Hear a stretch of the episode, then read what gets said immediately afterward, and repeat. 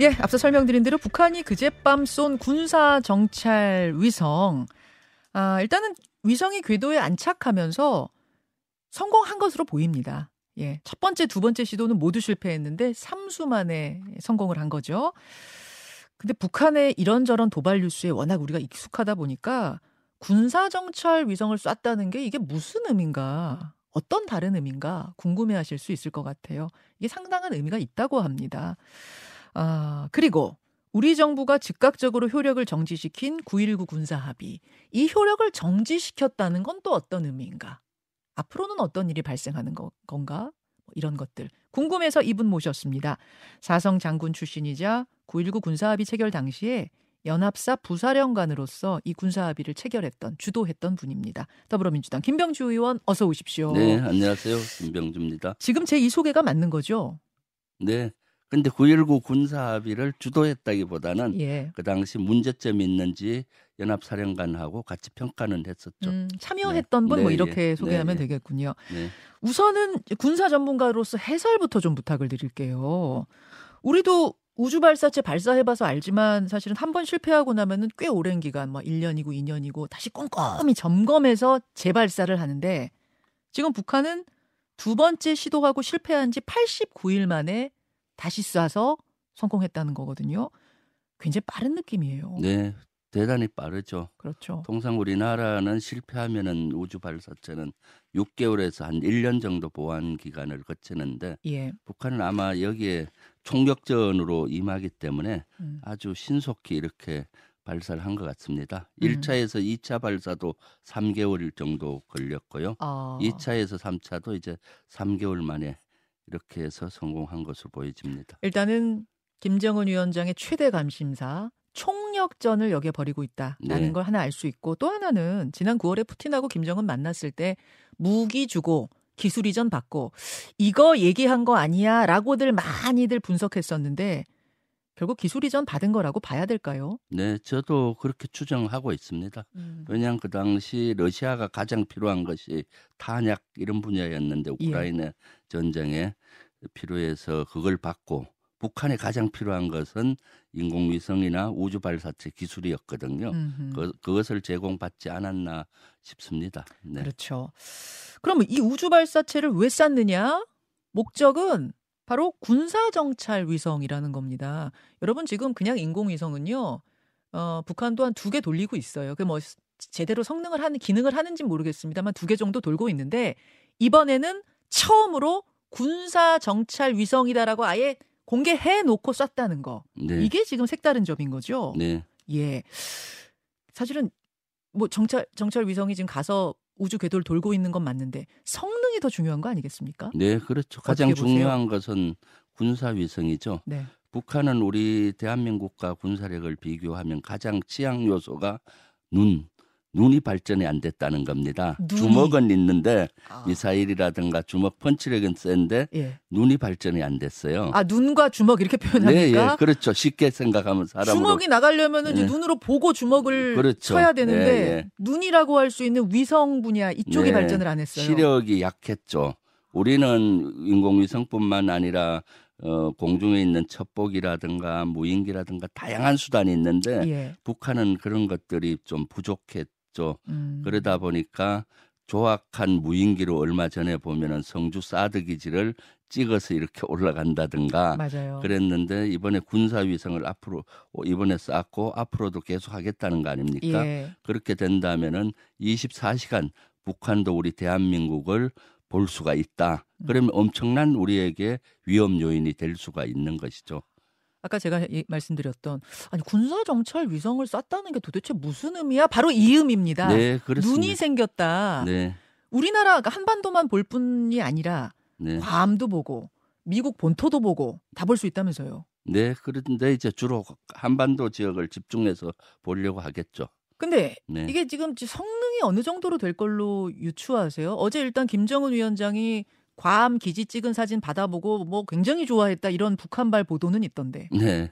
그것은 뭐 조금 과장됐을 수가 있고요. 음. 통, 통상 인공위성을 쌓아올리면은 삼 일에서 사 일 정도 지나야 어느 정도 가동 여부가 나와요. 예. 처음엔 자세 제어가 안 된 상태이기 때문에 사진 찍기도 어렵고 그런 선명도가 나오기 어렵습니다. 아. 그럼에도 불구하고 일 차 발사 때 실패해서 그 말, 그, 그것을 우리가 건져봤더니 음흠. 되게 조악한 인공위성의 수준이다라는 게 결론이었잖아요. 그렇죠. 어, 예를 들어서 일 미터 곱하기 일 미터 해상도가 나와야 되는데 네. 한 이, 삼 미터 정도 나오면 군사적인 의미가 없다 이렇게 결론이 났었는데 우리는 얼마나 나와요? 우리 우리는 군사위성은? 뭐 상당한 수준이죠. 우리는 예. 한 삼십 곱 삼십 센티미터 그건 뭐 얘기할 수가 없고요. 지금 미국도 있고 아. 우리는 또 삼십 일 날 인공위성을 쏴 올리잖아요. 예, 그것은 뭐 군사보안상 말씀드리긴 어려운데 아. 대단히 정밀한 수준이다라고 아. 우리하고 비교해서는 상당한 수준이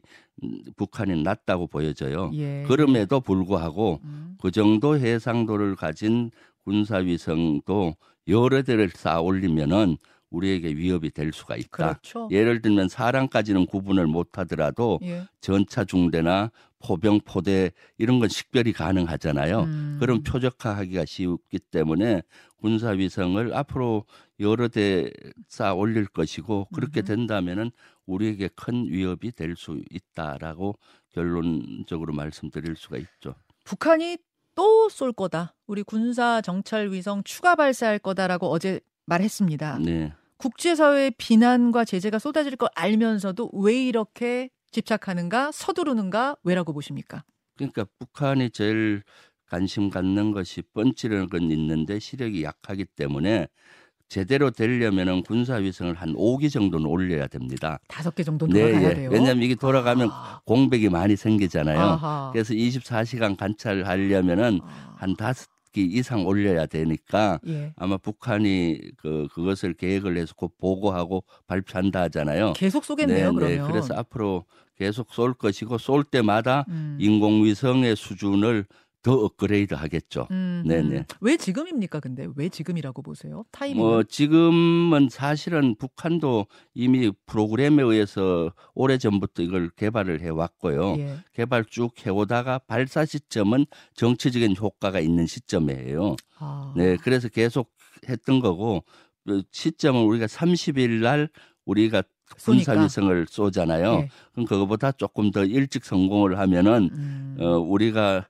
그 북한 입장에서 봤을 때 국내용으로도 우리가 우주에서 전쟁에서도 우리가 선점하건다 이런 선전용으로도 가능하다고 보여지죠. 그리고 지금 미국은 사실은 이제 팔레스타인 전쟁, 러시아 우크라이나 전쟁 이런 거 신경 쓰느라 사실 북한에 대해서 조금 관심 바뀌고 네. 신경 쓰기 좀 부, 어, 뭐라고 해야 돼요? 신경 쓸 여력이 없고 우선순위가 낮죠. 예. 네. 그리고 러시아는 우크라이나 전쟁에 북한이 도와줘야 되기 때문에 북한에 관심 많고 네. 중국은 지금 안에 경제 챙기느라 정신 없고 이 타이밍도 북한한테는 굉장히 좋은 타이밍 아닌가요? 그렇죠. 지금 북한에게는 지금 전략적으로 강군으로 가는 아주 중요한 시기라고 보여지죠. 왜냐하면 지금 러시아와 밀착 관계가 돼서 예. 러시아로부터 도움을 받을 수가 있고 예. 또 도발을 하더라도 유엔 안보리 제재가 어려운 사항이잖아요. 음. 중국과 러시아가 반대하기 때문에. 그러네요. 그래서 전략적인 환경은 북한에게 대단히 성숙돼 있다. 그러니까 이런 시기에 여러 가지 도발이라든가 개발하고 싶은 걸 마음껏 지금 하고 있는 거죠. 음. 자, 여기까지의 해석은 뭐 여당 전문가든 야당 전문가든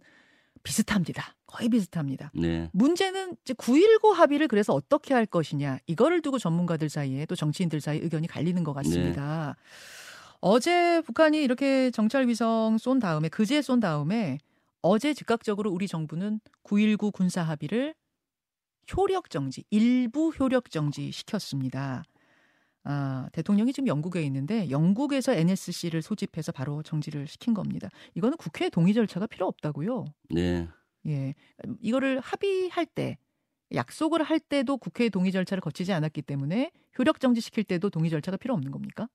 그러니까 그 당시 국회 동의를 했으면 좋았다 싶어요, 사실은. 아. 예, 그런데 그런 절차를 그때 조금 소홀히 했던 것 같고요. 그러다 음. 보니까 이런 어, 악수를 정부가 마음껏 해도 국회가 제재할 수단이 없어서 안타까움이 있죠. 네, 견제할 수 있는 수단이 안 되니. 지금 김병주 네. 의원이 국회가 견제할 수단이 없어서 안타깝다라고 말씀하신 건 이 구일구 네. 합의 일부 효력 정지가 적당한 조치가 아니라고 보시는 걸까요? 네, 적당한 조치도 아니고 아주 악수죠. 악수입니까? 네, 한반도를 긴장 국면으로 갈 수 있는 악수라고 보여져요.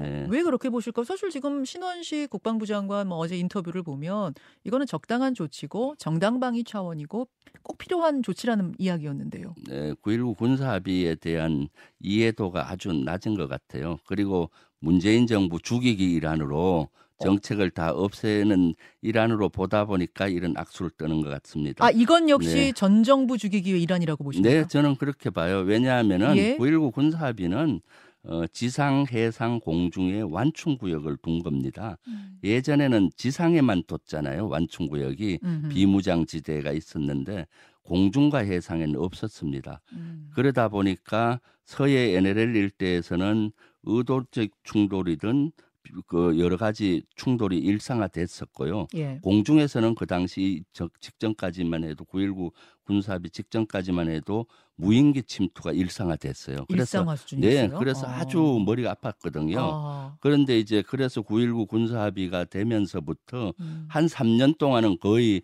위반하지 않고 북한이 음. 어, 평화가 일상화됐는데 하노이 회담이 북미 하노이 회담이 결렬되면서부터 위반 사례가 좀 증가하기 시작을 했어요. 그럼에도 불구하고 음. 예. 법이 있는데 범법자가 많이 생긴다고 예. 지금 법을 없애는 꼴이잖아요. 아, 법이 있는데 예. 어기는 사람이 많다고 그냥 법 없애버려. 네, 그렇죠. 이, 이런 분위기다. 그러면 법을 어, 범법자들이 더 할개를 치는 꼴이 되잖아요. 어. 이것도 마찬가지입니다. 북한에게 계속 그 지키라고 요구할 수 있는 안전핀 역할을 하는 겁니다. 예. 북한이 구일구 군사합의를 어겼더라도 음흠. 계속 요구를 하고 지키게 할 수 있는 거죠. 음. 북한은 그렇게 따지면은 어, 정전협정도 육이오 전쟁 이후에 체결되고 계속 어겼어요. 음. 그렇지만 유엔사나 우리 정부가 지키라고 계속 요구를 해서 예. 그나마 안전핀 역할을 했던 거고요. 그러니까 지켜라, 지켜라, 네. 지켜라 할 수 있는 근거가 이건데 네. 이 근거를 지금 없애버리고 나면 지켜라 할 수 있는 뭐 말을 할 수조차 없다. 그 그렇죠. 말씀. 그러니까 점점 긴장도가 올라가고 아. 그 긴장도가 올라가게 되면은 그 피해는 고스란히 국민들에게 돌아오는 거죠. 지금 김 의원님 말씀 듣고 네. 보니까 뭐 일리 있는 말씀입니다만 또 이렇게도 생각해 볼 수 있을 것 같아요. 문제는 북한한테 지키라고 하면은 우리도 지켜야 하는데 네. 북한이 저렇게 도발을 해오는데 우리는 아무것도 할 수 없는 상황? 이것 때문에 할 수 없이라도 이걸 일단 효력 정지시키는 게 필요하지 않겠느냐. 어제 신원식 장관의 말은 이거였습니다. 정당방위적 차원이다. 무엇보다 판문점 공동경비구역 제이에스에이 내에 군사분계선 일대 비행이 금지되다 보니까 이 구일구 합의로 우리가 대북 위협 표적을 식별하는 능력과 대응 태세가 크게 약화가 됐다. 그러니까 이것을 둠으로 인해서 북한만 자제시키는 게 아니라 우리도 못하게 되기 때문에 네. 그쪽이 계속 도발해오면 우리도 할 수가 없다. 뭐 이런 것 같아요. 네. 어떻게 그, 보십니까? 특히 비행금지 구역이 설정됨으로써 우리도 제한을 받는 건 사실이에요. 사단 군단의 무인기 정도. 그런데 음. 우리는 다양한 어, 북한을 볼 수 있는 감시 체제가 있습니다.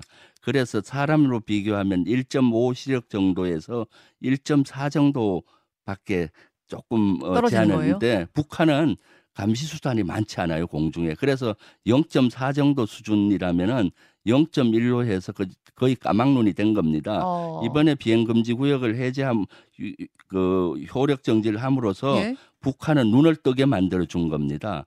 그리고 앞으로 어. 무인기 침투가 일상화될 거예요. 그러면 아직 우리는 북한 소형 무인기에 대한 탐지하고 타격하는 예. 체제를 제대로 못 갖추고 있습니다. 그 드론이라고 하는 거 그거요? 네, 예, 드론요. 예, 드론. 드론, 소형 드론에 대해서 침투했을 때 작년 말에 예. 북한 무인기가 서울 상공을 헤집고 다녔을 때도 음흠. 우리가 그 조치를 속수무책이었잖아요. 음. 아직 전방엔 그런 대비가 덜 돼 있습니다. 어... 그럼 앞으로 이런 걸 어떻게 하겠습니까? 그리고 그 당시는 감시 무인기 드론이었으니 다행이지 거기에 폭탄을 싣고 네. 우리 지역에 테러를 한다든가 한다면 어떻겠습니까?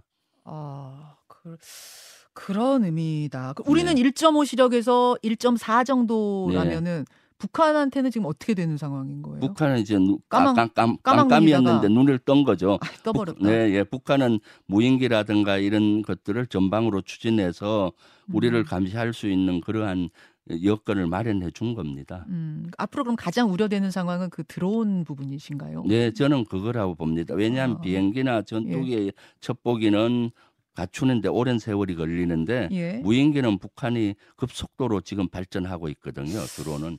드론을 많이 띄울 음. 것이다를 넘어서 혹시 군사분계선 내에 어떤 우발적인 저 물리적 충돌 뭐 이런 것도 우려돼. 당연하죠. 왜냐하면 공중에는 경계를 걷기가 참 어렵잖아요. 음흠. 드론이 우리 군사분계선 가까이 오면 경고하고 경고 사격하다 보면은 그 피탄이 북한으로 넘어갈 수가 있고 음. 역으로 또 북한이 우리가 무인기가 군사분계선 가까이 가면 또 사격하고 음. 그러다 보면 우발적인 충돌로 이어질 수가 있는 것이죠. 말씀을 정리해보면 북한이 잘한 거 하나도 없지만 이 구일구 군사합의 효력 정지하는 건 우리에게 실익이 없다 뭐 이렇게 제가 지금 이해가 되는. 실익이 없을 정도가 아니라 예. 군사적 긴장도를 높여서 높여서.